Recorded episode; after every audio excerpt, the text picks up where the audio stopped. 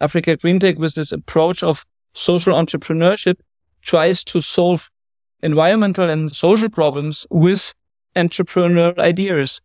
Because if you donate something, you destroy the market system. Our message is we come to invest in your village. We are not here to donate you something. We only provide electricity, cool chain and access to water.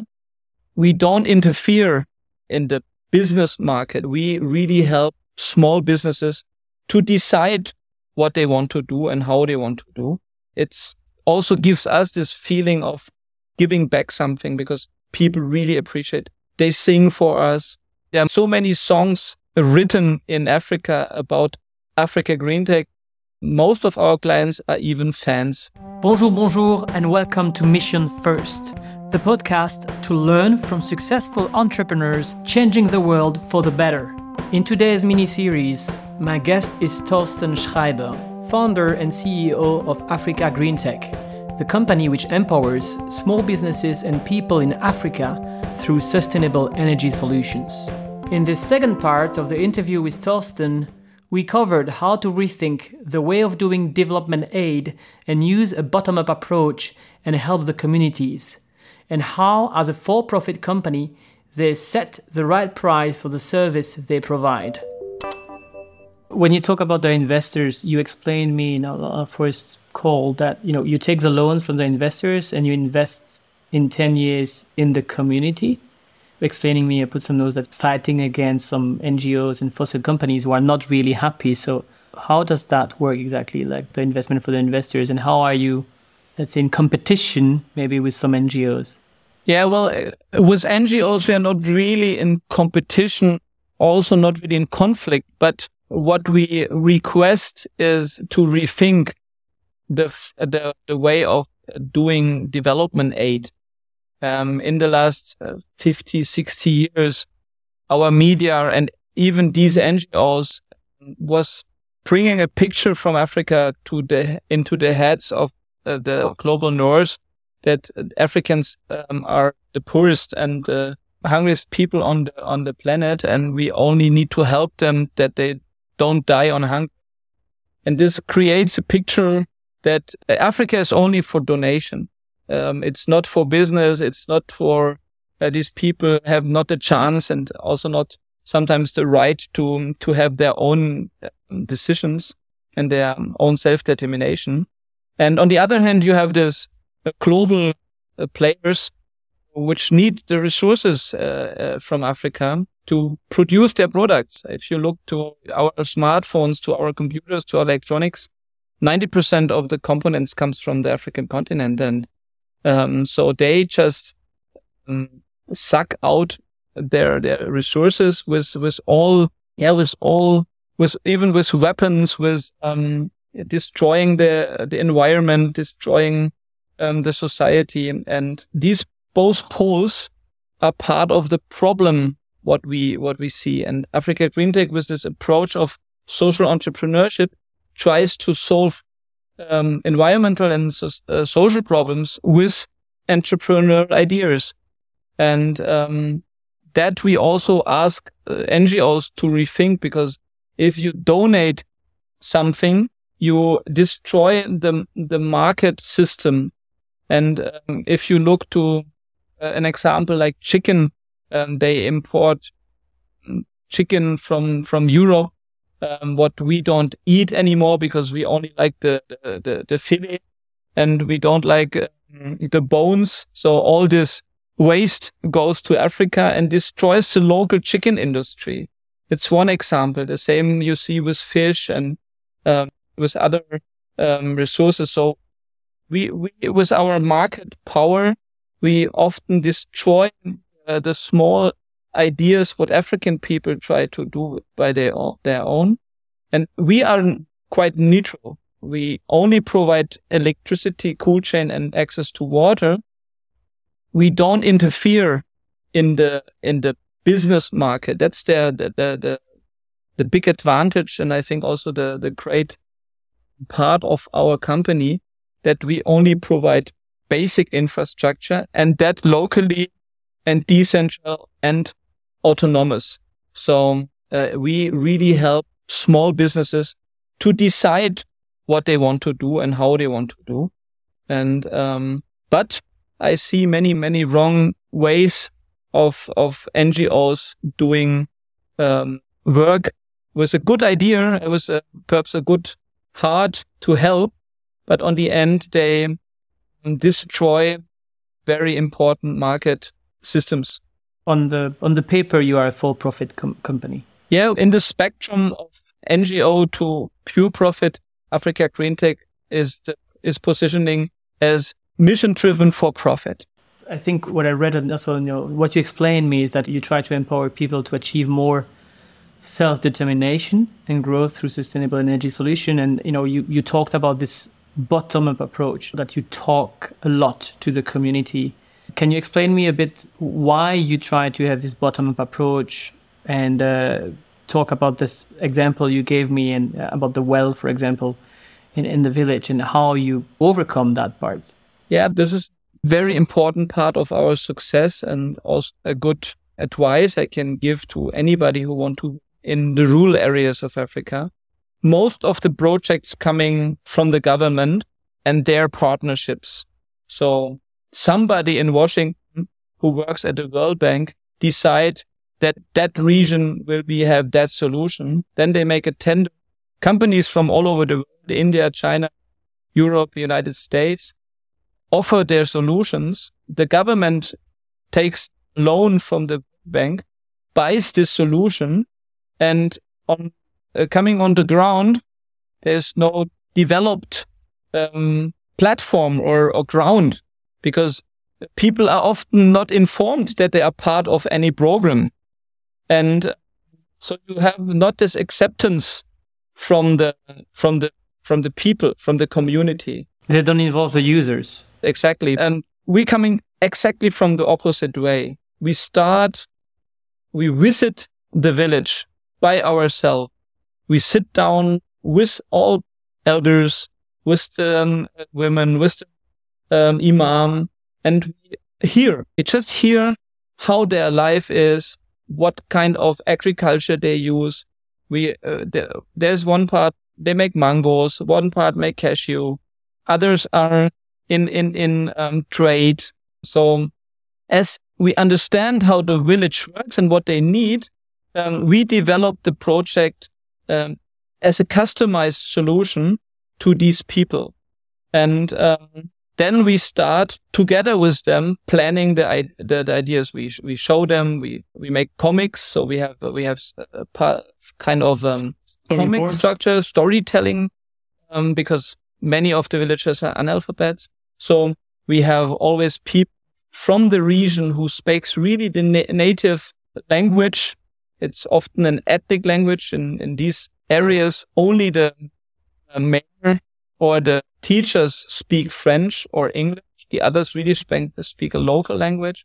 So we really take care that everybody in the village understand the message. And our message is we come to invest in your village. We are not here to donate you something. So don't come to us and ask us for any corruption or for, for any commission. We don't give you anything. What we do, we are ready to invest our own money and you can buy our services for a fair price. And this message is new because most of um, this experience, what they have is that somebody comes and promise something. And we, we, we see in, in many, many villages that people are really desperate from their own governments because um, they receive big funds from EU, from bank, from anywhere, but the money never comes to their villages. It stays in the capital. They see that the president buys a new airplane, you know, and and that's what what we really make different. We come on our own risk. We sit there, and um, people appreciate that a lot. And especially if they know our story that Aida comes from Mali or from, Africa and live in Europe with me. And she takes her husband out of Germany, comes to this village to really hear what people have to say. And this brings us this certain respect, um, what is so important to accept any project development. And um, this is, it, it's, uh, it's not easy. It's not the easiest way but um, it's also gives us this feeling of giving back something because people really appreciate. They sing for us.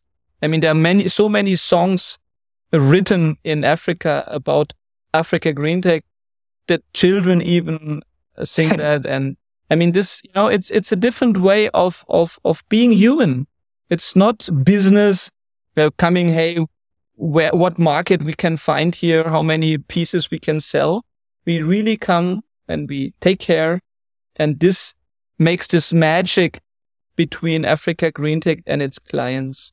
And um, most of our clients are even fans. And uh, from fans to be a supporter, it's it's not long. Can tell you a little story. Um, one of our first villages we we opened in in, in Mali, we invited also uh, the mayor from the um, villages around, and there was 50 mayors coming to the inauguration. And after that, 10 of these mayors invited us to their village to make the same thing. So have in Africa also this strong effect of um, uh, seeing is believing because um, the access to media, the access to information is quite low. So people really want that you do what you say. And if you do so, and Africa GreenTec often most mostly uh, comes if we say we come, we coming. And this gives us this uh, reputation of, um, yeah, responsibility and of um, sustainability, what is so important for then running a project on the long time. So you are like you're getting fans. Let's say you're creating a brand like the way Apple is that people are so fan of, but on the electricity side, which is which is really nice to hear because I, I hear so many people, you know, saying that not everybody like can develop product like Apple in a way that they are appealing to consumers, especially in the B2B side, that B2B products or you know, when you think about it, solar panels are not sexy as such. But here you have a, fantastic story to tell. So I, really like that part. Just to understand this, the, the part about when you explain, so you know, you have this entrepreneurship bottom up approach involving the users, which is great and which is you know the way to go. I think if you want to develop products that stick and work. When you say you sell them, are your customers like private customers usually? And if yes, how do you develop a price that everybody can mm-hmm. afford? Good question. The electricity market in the rural areas in the global south is you you can say in uh, split it in three parts. One part has access to a national grid. So the national energy provider decides the price this price is in most of every African country uh, um, highly subsidized.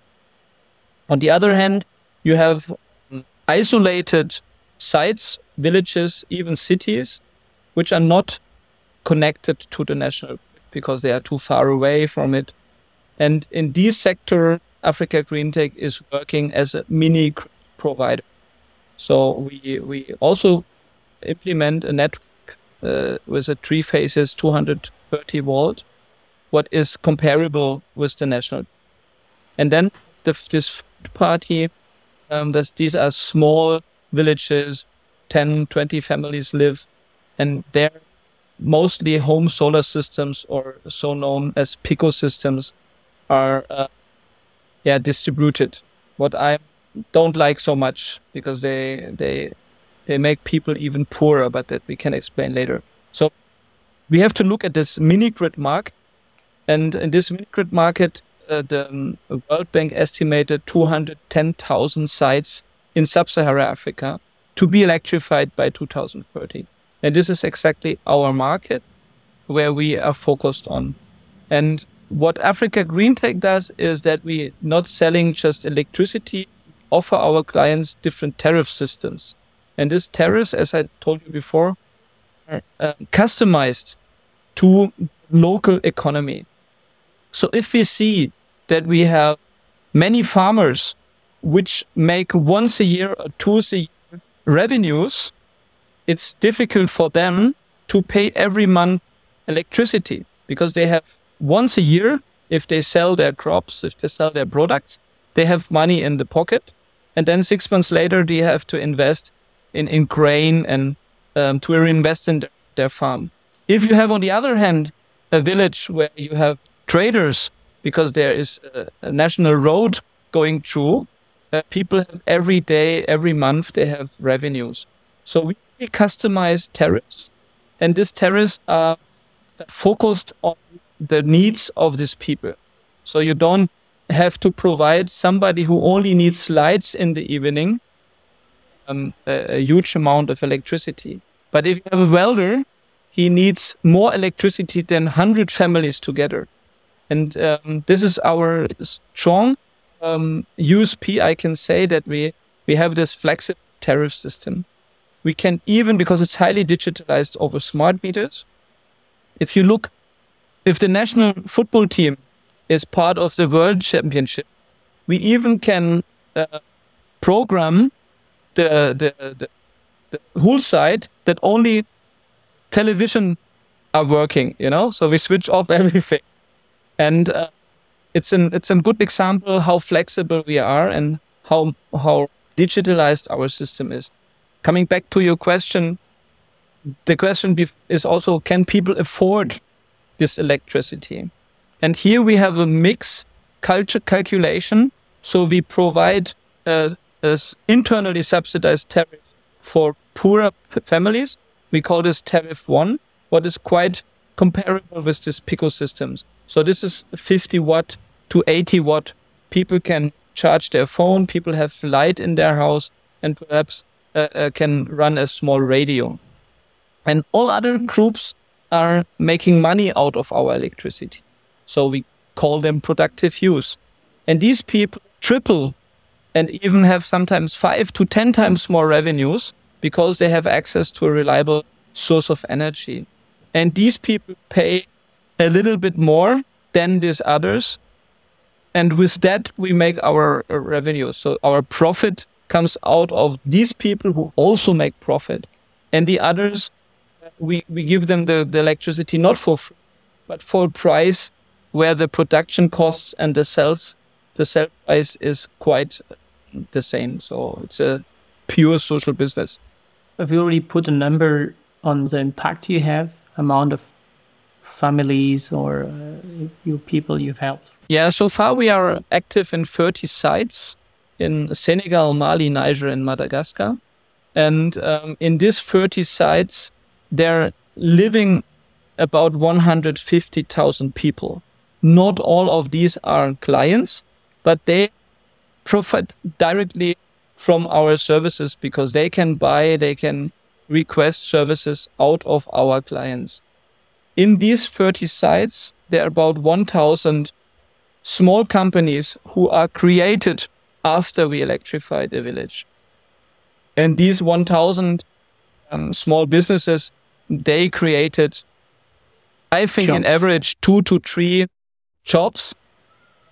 And, but you know, there are so many side effects. For example, if we provided the street lights, the security of a village is much better. So outside from the village, people invest in in in new buildings.